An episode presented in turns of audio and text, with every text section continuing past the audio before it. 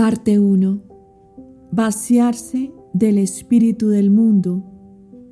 Día 9. El fuego prueba al hierro y la tentación al hombre justo. Imitación de Cristo, libro 1, capítulo 13. Muchas veces no sabemos lo que podemos, mas la tentación descubre lo que somos.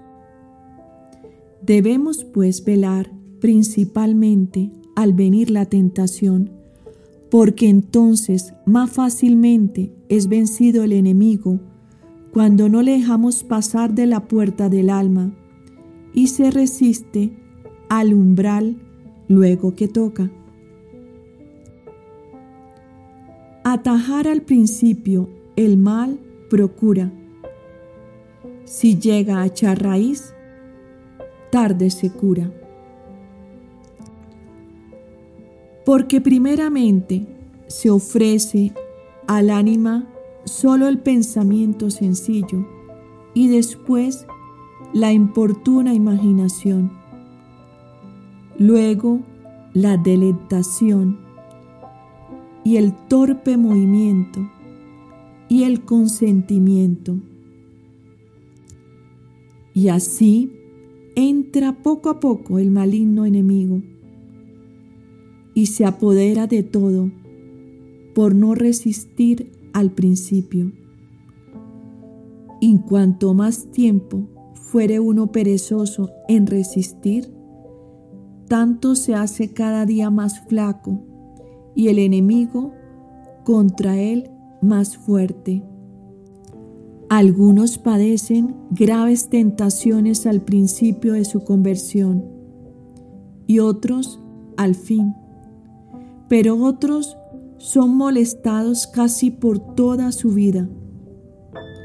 Algunos son tentados blandamente, según la sabiduría y el juicio de la divina providencia, que mide el estado y los méritos de los hombres y todo lo tiene ordenado para la salvación de sus escogidos.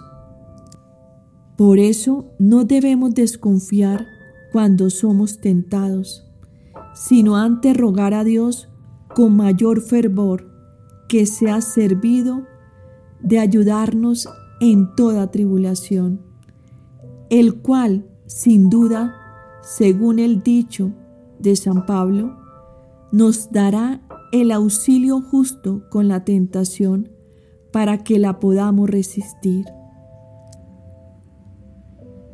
Humillemos, pues, nuestras almas bajo la mano de Dios en toda tribulación y tentación, porque Él salvará y engrandecerá a los humildes de espíritu.